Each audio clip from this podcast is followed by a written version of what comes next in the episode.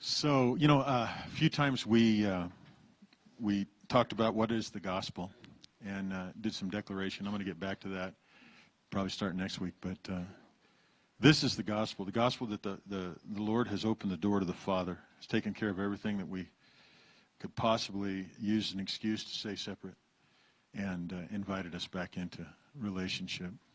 Um, Baxter Kruger says it this way on his uh, kind of tagline thing. He says, The good news is not that you can invite Jesus into your heart, but that he's invited you into his and into his life with the Father.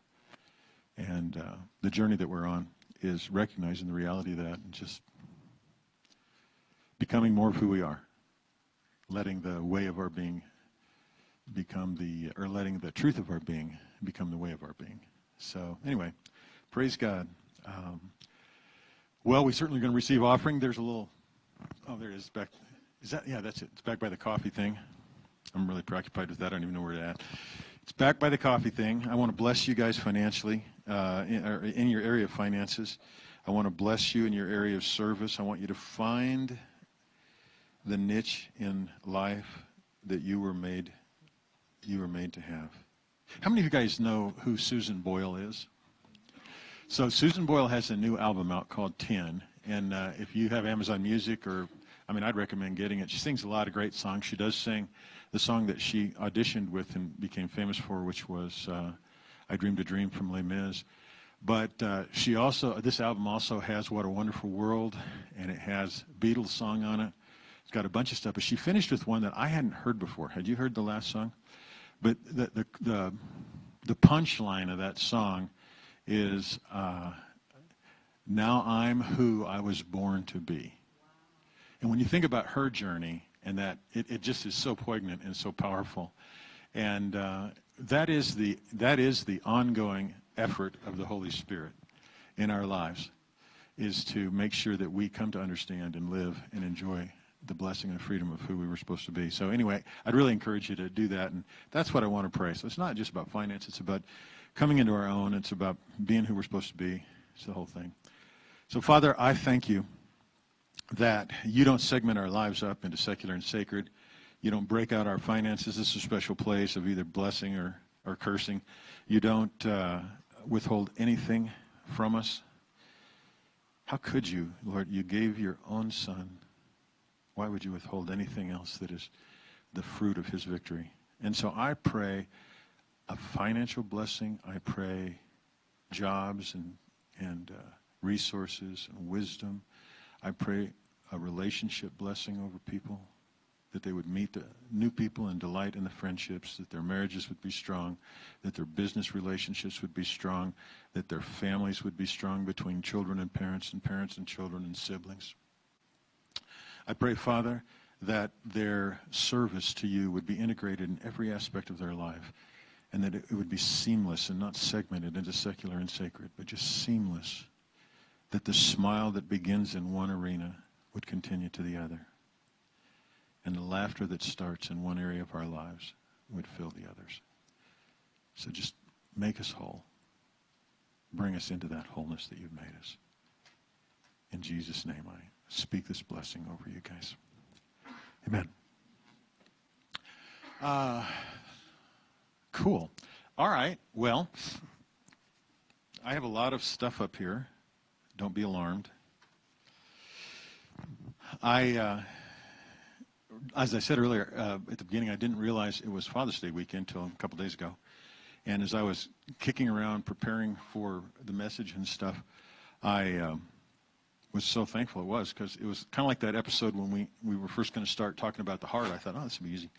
And there's just a ton about it. So today is going to be a little bit of an introduction, but I also want to catch you up a tiny bit. I was gone last week, and I want to thank Paul. I finally did get a hold of that message in its entirety. It was fantastic. Uh, you know, the fundamentals of union that Paul talked about are life transforming if you'll let them get a hold of you. Uh, and if you if you continue to ask the Holy Spirit to show you or warn you or put a, a buzzer in your head when you start thinking in terms of separation or from separation, He'll do it, and it'll change your life. So, anyhow, uh, thank you, Paul, very much. And uh, so I was gone last week up to Portland, and I imagine most of you know.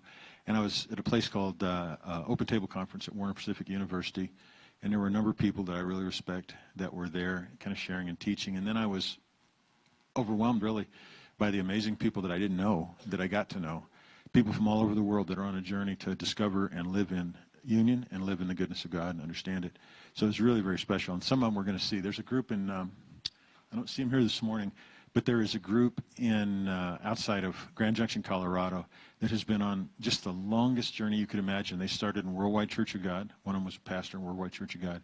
When that church converted from the cult-like status that it had under Garner Armstrong into uh, a Grace Church called Grace Fellowship International, and um, Baxter Kruger was one of the kind of instrumental guys in helping them sort out their theology. So this gentleman, Dave, had known Baxter for 12 years and walked through everything. And if you can imagine coming out of an utterly legalistic, where you were you were encouraged and obligated to judge every single thing, everything you said, everything anybody else said, everything you did, everything anybody else did, to get from there to the freedom there is in Christ, it, it was just is just brilliant.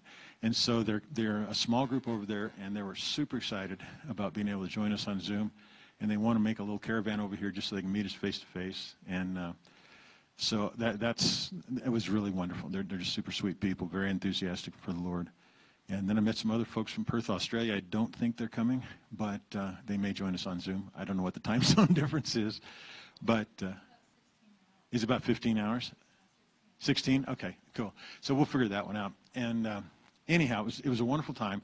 There were tons and tons of amazing things said. One of the things that, that I felt like the Lord sort of spoke to me about uh, was, you know, as a missional sort of statement, is if the gospel, one speaker said this, if the gospel doesn't blow your mind, astonish your heart, and take your breath away, you actually aren't thinking about it or declaring it the way it is.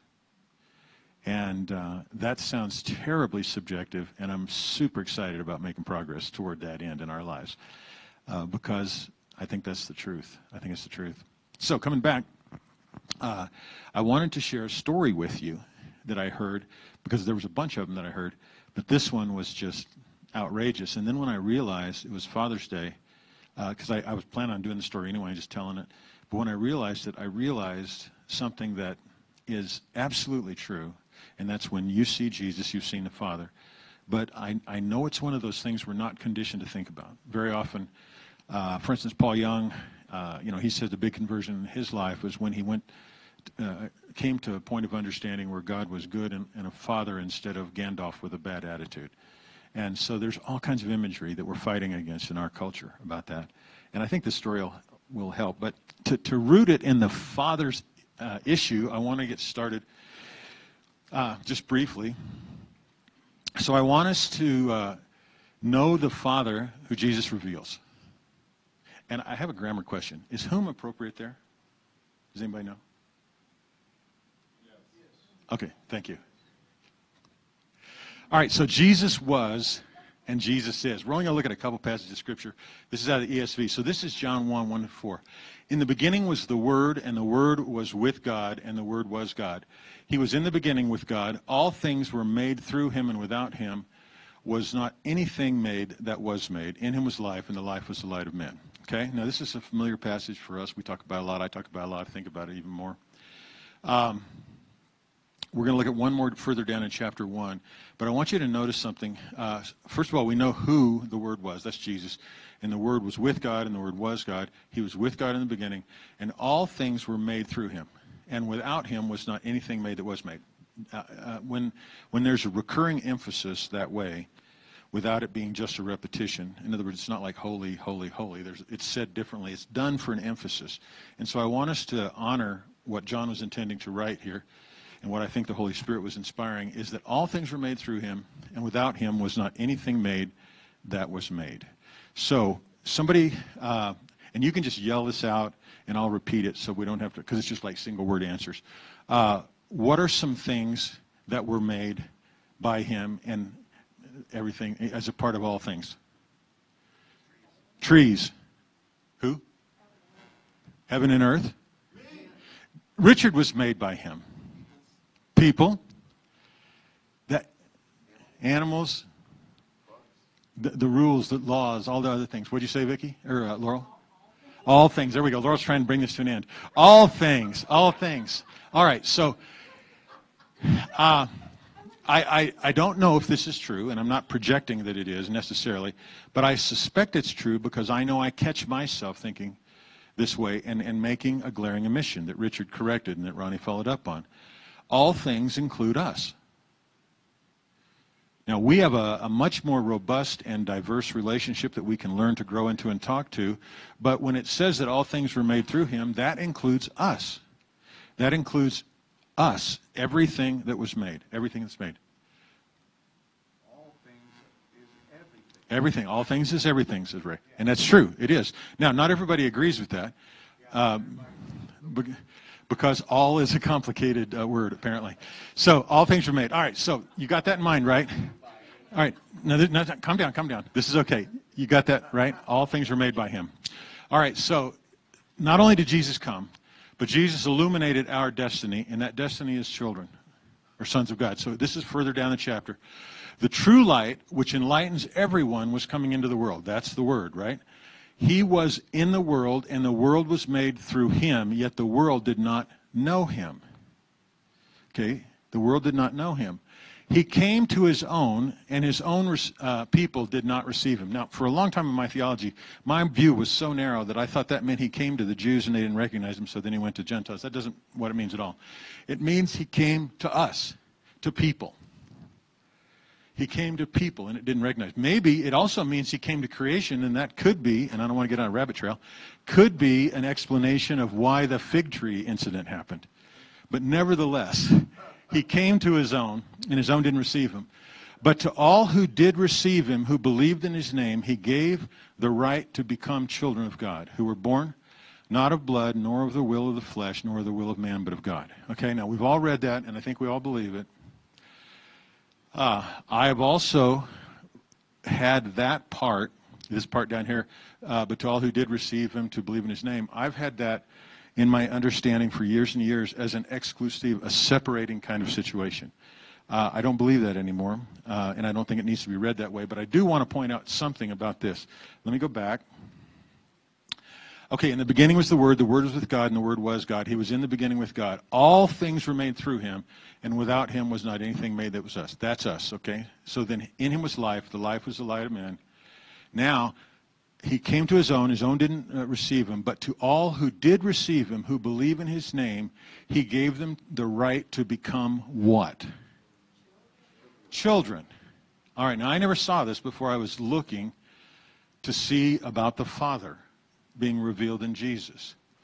The revelation that John gives us focuses on the reality that receiving and believing in Jesus introduces God to us, the God that he was with from the beginning, face to face, and is as Father. I never saw that before. But the right to become children of God.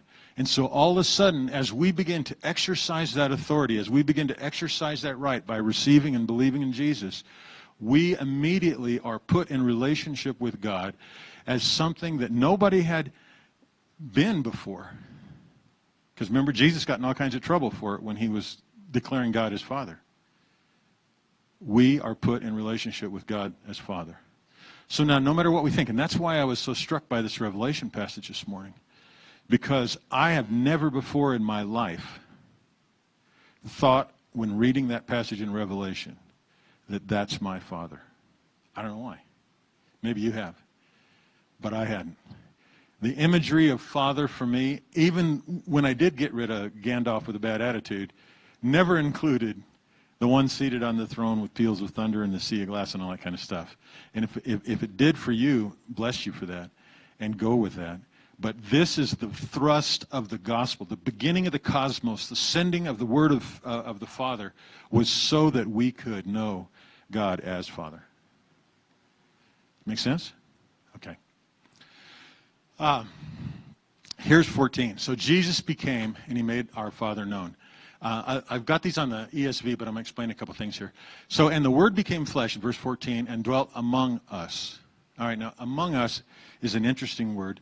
Uh, this, this word is uh, ekinosin en hemin. And if you, it, so among us, that phrase, I didn't have the line far enough. So this phrase among us is uh, ekinosin and hemin.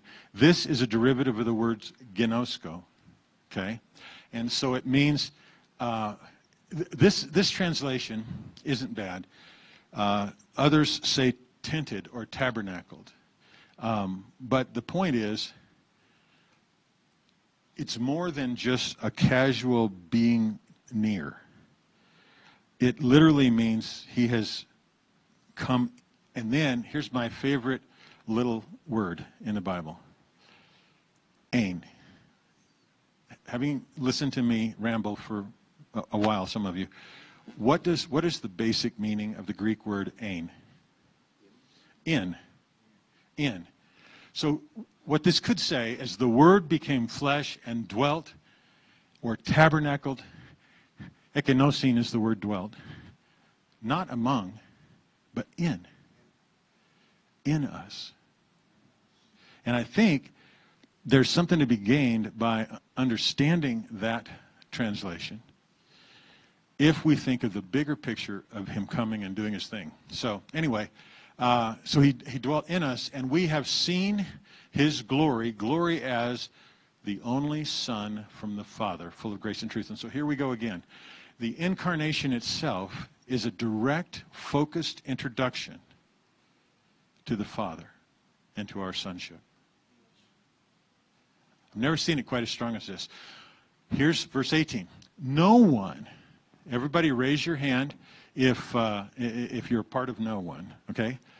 Now, I don't know how to deal with that with visions we see in Ascension and things like that, but it says, No one has ever seen God, the only God, who is, and again, what is his designation? It's the Son out of the bosom of the Father, or at the Father's side, out of the bosom is what some of the other trans. The only God who is at the Father's side, he has made him known. All right. The word for that entire phrase, has made him known, is uh, exegomai. And, it, and uh, it, it means to make something fully known by careful explanation or by clear revelation. To make it fully and clearly known. It's the word we get the biblical study term exegesis from, uh, meaning to completely pull all the details out and understand what's going on. Exegomai is to make something fully known by carefully explaining. So my mind now would run up to Hebrews chapter 1 where it says, In times past, in various ways, God spoke to our fathers through the prophets, but in these last days, he has spoken to us in Son. And it even adds subs- uh, substance to that concept of in sonese that we talked about a few a while ago. In other words, he spoke to us from this one who was by the Father's side. He spoke to us by the one who, in one way or another, actually is sort of a, I don't know how to put this, because I'm going to say it wrong no matter what. The reason that the Father exists as a person in the Trinity is because he has a Son. And the reason the Son exists as a Son, in other words, the reason the Father exists as Father, is because he has a Son. And the reason the Son exists as Son is because he has a Father. And the reason that they both exist as spirits because they have a spirit. See what I'm saying? So this is hugely significant. So the very one, and now we talked about it uh, earlier in Colossians where it says that it pleased him that uh, uh, the fullness and deity in bodily form would dwell in Jesus, or the fullness of deity would dwell in Jesus in bodily form. So we looked at it kind of like an abstract doctrine when we had our little icon.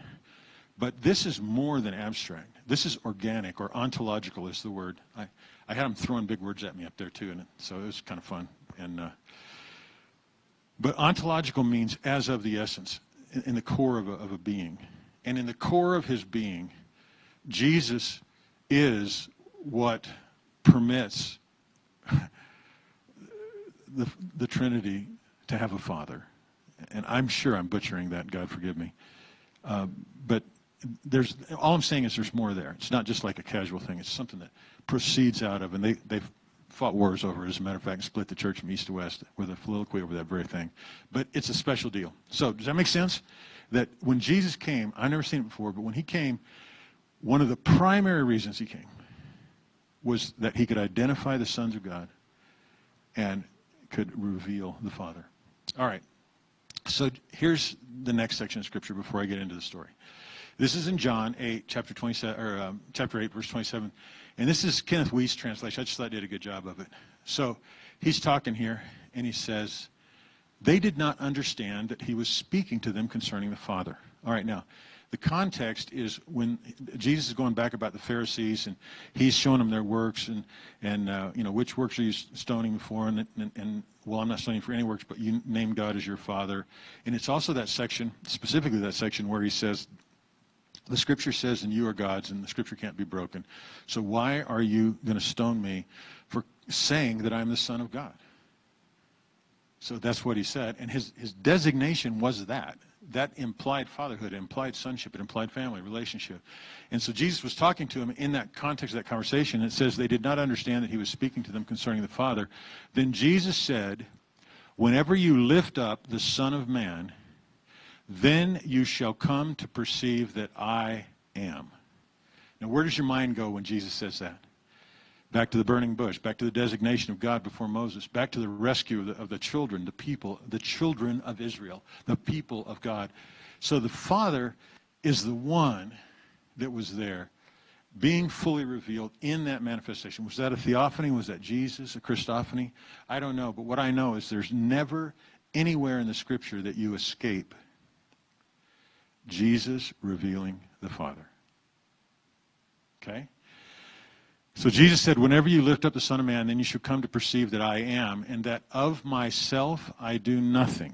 All right, now this is important. I want, uh, kind of like Ray reminded us that all means everything, I want us to understand and, and at least position your heart to agree with the truth of this in its simple form. And that of myself I do nothing. So what does Jesus do of himself? Nothing. Okay? Um, but even as the Father taught me, these things I am speaking. And he who sent me is with me. He did not leave me alone, because I always am doing the things that are pleasing to him. Now, you could read that last verse 29 as a service oriented thing where Jesus discerns what the Father wants to do and then does it obediently. But if you couple it up here, that I do nothing of myself, then we get to the next one here. And we, we start to see uh, at the end of chapter four, uh, 12 of, of John, Jesus cried out and said, He who believes in me does not believe in me, but in him who sent me. So in the his union and his revelation of the Father is so thorough that when we interact with him, we literally are interacting with the Father. Or when the, he's interacting with us, he's interacting the Father is interacting with us. And what I want you to just see is that it, this is so built in.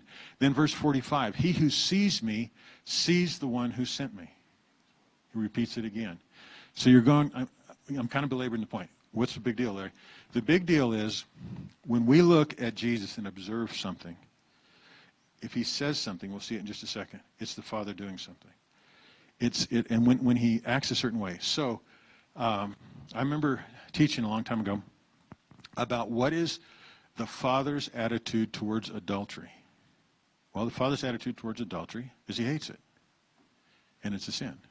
What is the father's attitude towards adulterers or adulteresses? Well, he loves them and he does not condemn them. And we know that because Jesus revealed that in the story in Luke. Where are those who condemn you? There are none, Lord. Neither do I. Go and sin no more. What does the Father uh, think about leprosy. He thinks it's a cancer on a society. He thinks it's, it's something that has to be sequestered or healed. I mean, uh, that's what he thinks about the, the disease itself. What does he think about lepers? Well, Jesus settled that question right at the very first chapter of Mark. If you're willing, you can make me heal. I am willing. And he reached out and he did the one thing you were not supposed to do. He touched him. So we learn what the Father is doing, seeing, and thinking not by gleaning the Old Testament and creating a systematic theology about it, but by looking at Jesus and believing it in the face of evidence to the contrary. He who sees me sees the one who sent me. I have come as light into the world so that everyone who believes in me will not remain in darkness. Keep in mind that it's the Father who has transferred us from the kingdom of darkness, or from the domain of darkness, to the kingdom of the Son of His love. Okay? There's a million other scriptures. We're going to cover a couple of them next two weeks. So now, John 14:10, and there's a bunch others that we could have gone, and I didn't actually get to 14:20, so I'll just apologize for that now and say this is the revelation that Jesus is in His Father, we're in Him, and He's in us. But it says to Philip, "Do you not believe that I am in the Father, and the Father is in me?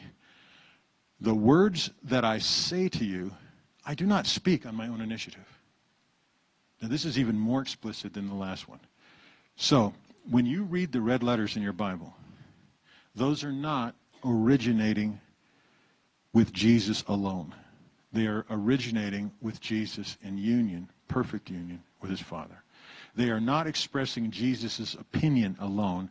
They are an expression of what we talked about a few weeks ago as the Logos, as God's idea and vision of something. So the words that I say to you, I do not speak on my own initiative, but the Father abiding in me does his works. So I don't fully understand the mystery of this connection, but when Jesus says thus and so, the Father is doing thus and so. When the Jesus said, I am willing, the Father was expressing his desire to touch and heal the leper. You see what I'm saying? So w- these words are not things to make doctrine out of, the red ones in your Bible. They're, words to understand the truth and the nature of the Father's heart. Okay?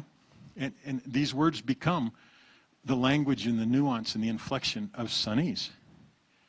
Uh, where are your, where are those that condemn you? Uh, no, Lord, there are none. Neither do I. So neither do I. It's an idiom in Sonese speaking of the Father's heart regarding condemnation. And again, if I had time, we'd go through verses where the Father judges no one, da, da, da, da, da. Jesus has really revealed a very specific image of our Father. Okay, believe me that I am in the Father and the Father is in me, otherwise believe because of the works themselves. Now, the part of this that I want you to really, really emphasize uh, is this idea that when we hear Jesus, the Father's working. Uh, so, do, do you not believe that I am in the Father and the Father is in me? The words that I say to you, I do not speak on my own initiative, but the Father abiding in me does his work. So now I'm going to tell you a story that I heard at the conference. And um,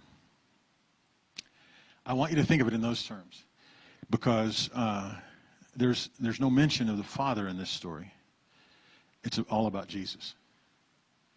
But every word and every action of Jesus that this person had in this encounter, everyone, is an absolutely transparent and accurate, crystal clear revelation of the Father. Okay? So here's the story. Um, I got some notes so I don't miss any parts, and then I have a part of it that I. I get some notes so I don't miss any part, and then I have a part that I transcribe. All right, so uh, Brad Jersak, um, some of you might know who Brad is. You can look him up, bradjersak.com. Brad Jersak pastors up in uh, uh, Canada, and he is a growing expert on uh, patristic fathers, and he's just a good guy. I like him a lot. Had a chance to meet him a couple times. Had a chance to spend some time with him at this conference. Uh, he and Paul Young were sharing a session, and you guys know who Paul Young is, guy that wrote the Shack, Eve, and Crossroads. So many, many years ago, Brad was engaged in an internship to um, help people with uh, that are profoundly, profoundly broken, usually through really, really, really extreme kinds of, of trauma and stuff. So several years ago, he was traveling around doing this internship, and this is where he met a woman named Jackie. And they told us that, that Jackie had given permission to share this story, which is why I'm at liberty to do so. Uh, so he was, he was, uh, you know, usually, usually these people that are deeply, deeply broken like this, it has to do with trauma, and very, very often that trauma has to do with sexual abuse or something like that. And so this was the case. Uh, he, Jackie had suffered from a very, very young age uh, of molestation and rape by the hands of her father. And it went on, as you'll see in just a second, for years and years. Brad was invited into the the sessions that this guy was teaching, and, and not teaching. He was there as an intern. She was helping this woman, Jackie, and uh, began to witness her uh, the various coping mechanisms. By the time she was a teenager, she had turned to drugs, alcohol, to try to numb that. Um, but uh, early in her life, as early as about five years old, she began to disassociate personalities. And so she had a little five year old girl personality named Eve. Her name was Jackie. There were others as well, but uh, these were the two prominent ones. So, Brad, in the course of this, like I say, many years ago, uh, he said, I actually became better friends with Eve than I did Jackie. But he's been involved in, in their life for a long time. Eve started out, uh, uh, she's five years old, and she was the place that all the demonic anger and and twisting was. But for some reason or another, that personality was such that uh, she was able to make progress, and Brad kind of fixed on that and kept encouraging her to get to know Jesus. And finally, after not a terribly long time, but a couple of years or something like that, from what it sounded like, this little Eve, part of Jackie, fell in love with Jesus, just deeply in love. And Brad said, so over the course of the years, anytime I get a phone call or I get a message, if it's from Eve, I really trust it. And he said, I can't tell you how many times she shared things that she had encountered with God, with Jesus in particular, that just would make me weep. So that's the situation. Jackie had been making a lot of progress, and uh, she she's been off drugs and everything completely clean and sober for over a year when this incident happened a few months ago. Or yeah. So anyway, what happened was she was perusing through Facebook. Oh, oh, I didn't tell you the rest of the story. So, so uh, molestation from five, and uh, then her dad got her pregnant twice in her teens and took her to have abortion both times. All right. So um, she's perusing through uh, Facebook and sees uh, a a very vivid, graphic, aggressive, uh, evangelical, fundamentalist kind of protest against abortion. And it came complete with YouTube videos and all that kind of stuff. Well, this absolutely triggered her, almost to the point of, of relapse. And she was close to doing that, and she just wanted to die. So she called Brad. And Jackie. Jackie, yeah. And uh, so, so Jackie called Brad, and Brad and Paul were ministering up in Washington someplace. And uh, Brad took a break and, and took this phone call, which turned out to be about a two hour phone call. But try as he might, he could not persuade Jackie to go to Jesus. And uh, um, she was basically saying goodbye. She was saying she was probably going to end her life. She didn't want to keep going on. There was no excuse for what she did. There was no way. She was so ashamed. Just and he says, "You got to go to Jesus. You got to go to Jesus." Now there was an interlude there where he explained that he had been doing uh, working with her for years, and in the process he realized that he was kind of addicted to management and fixing people. So he had to learn that it wasn't his job to come up with specific answers, and so he began to just send her to, to Jesus. And it wasn't that she had never gone, it was just that she was too ashamed this time to go. And uh, so he explained, you know, I, I, have long since stopped calling the police when she threatened or stopped calling that or the other. And I suppose you have to have discernment to do that. But he said, we just really have to honor people's right to make choices because her dad never did.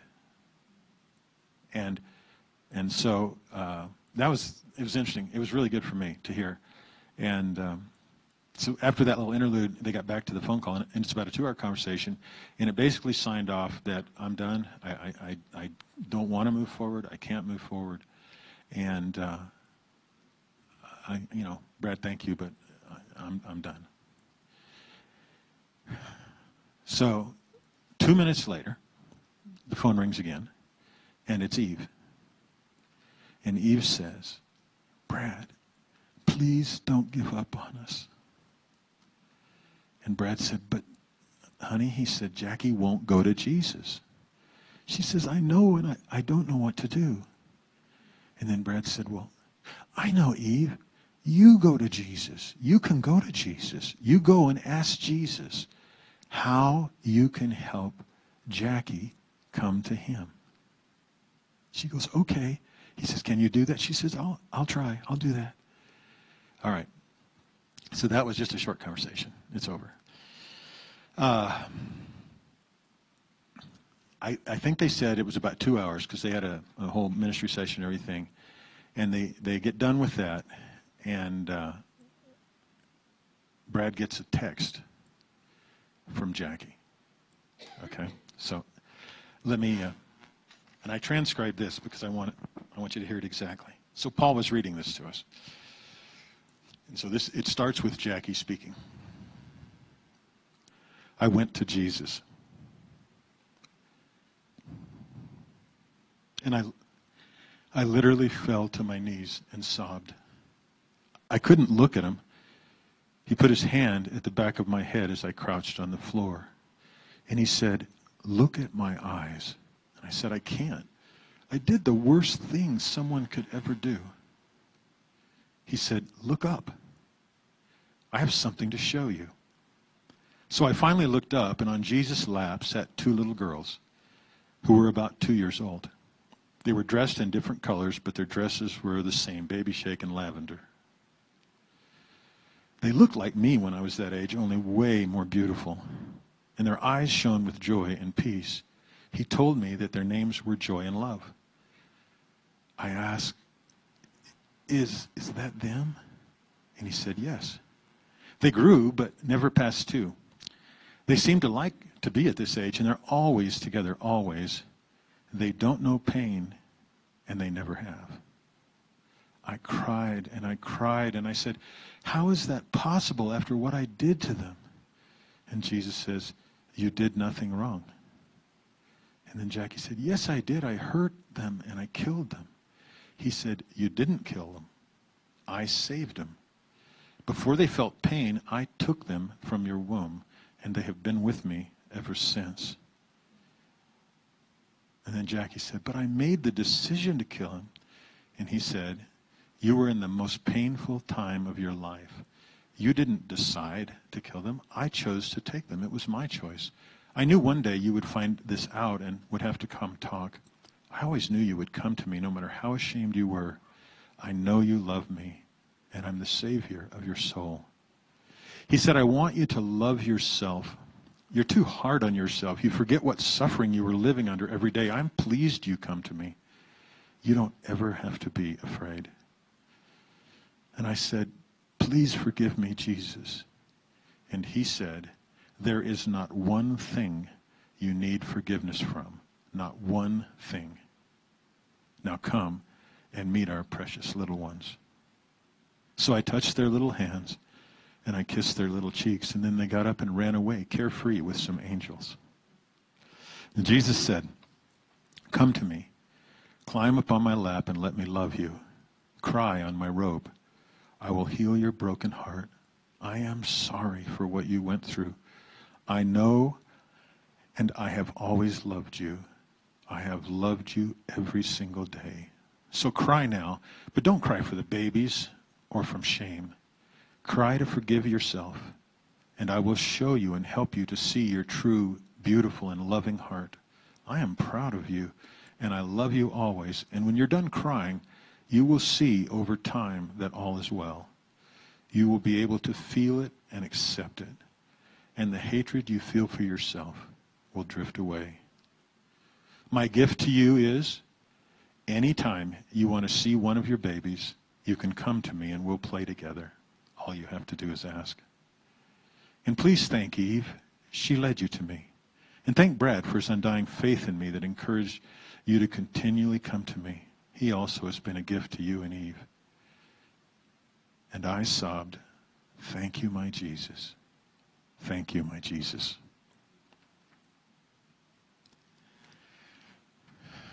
So that rocked the house, as you might guess.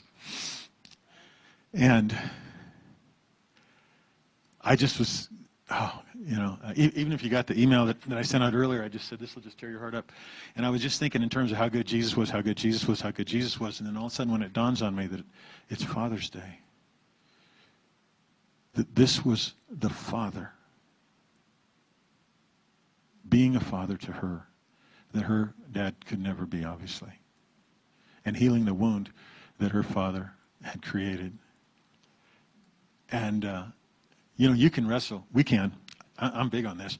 We can wrestle through the theological implications of all these things. And if we were foolish, we could sit in judgment on whether she needed to be forgiven or not for something. But I'm not going to take sides against this revelation of the Father's heart through Jesus in this woman's life.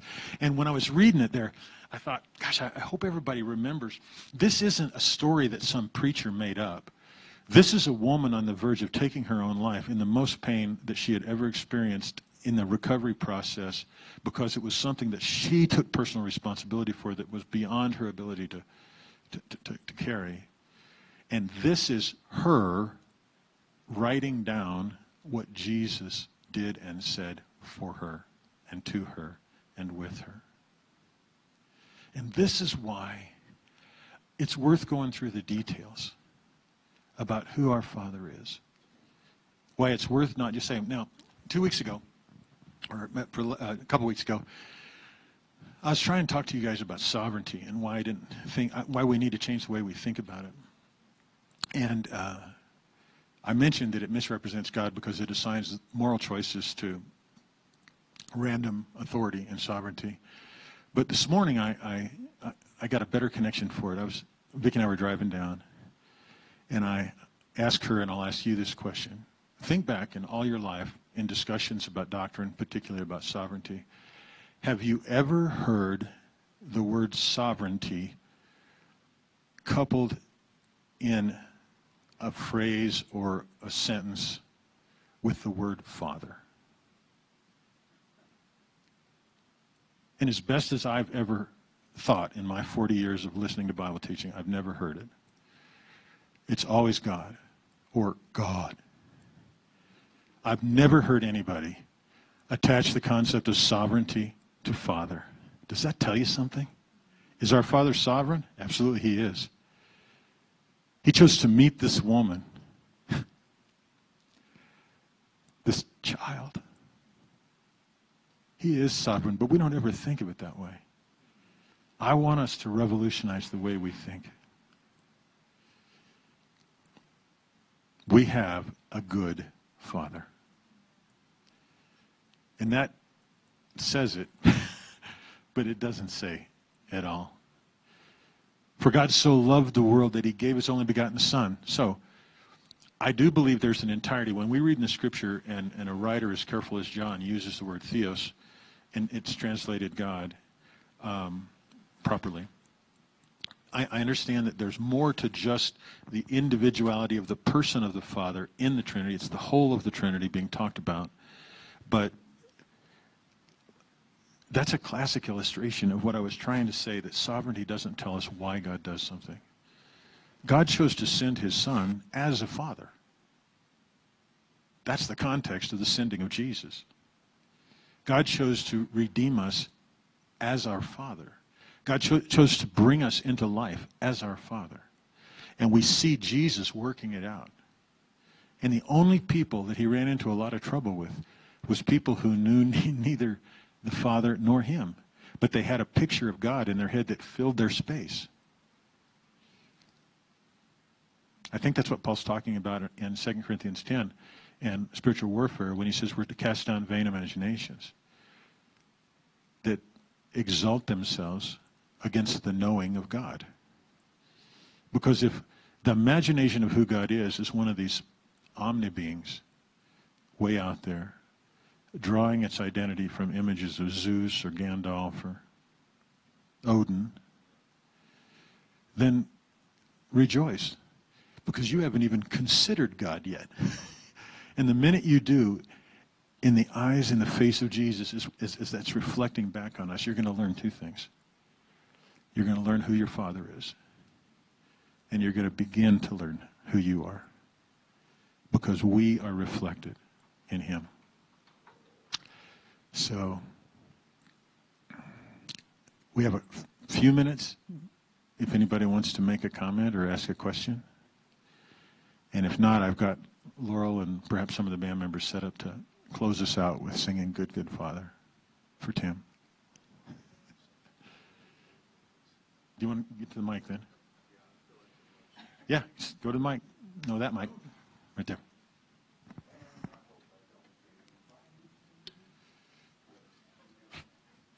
We haven't been offended all day yet, Ray, so it's Okay. okay. Well, the Lord is showing me that He says when He says He puts all things under His feet, mm-hmm.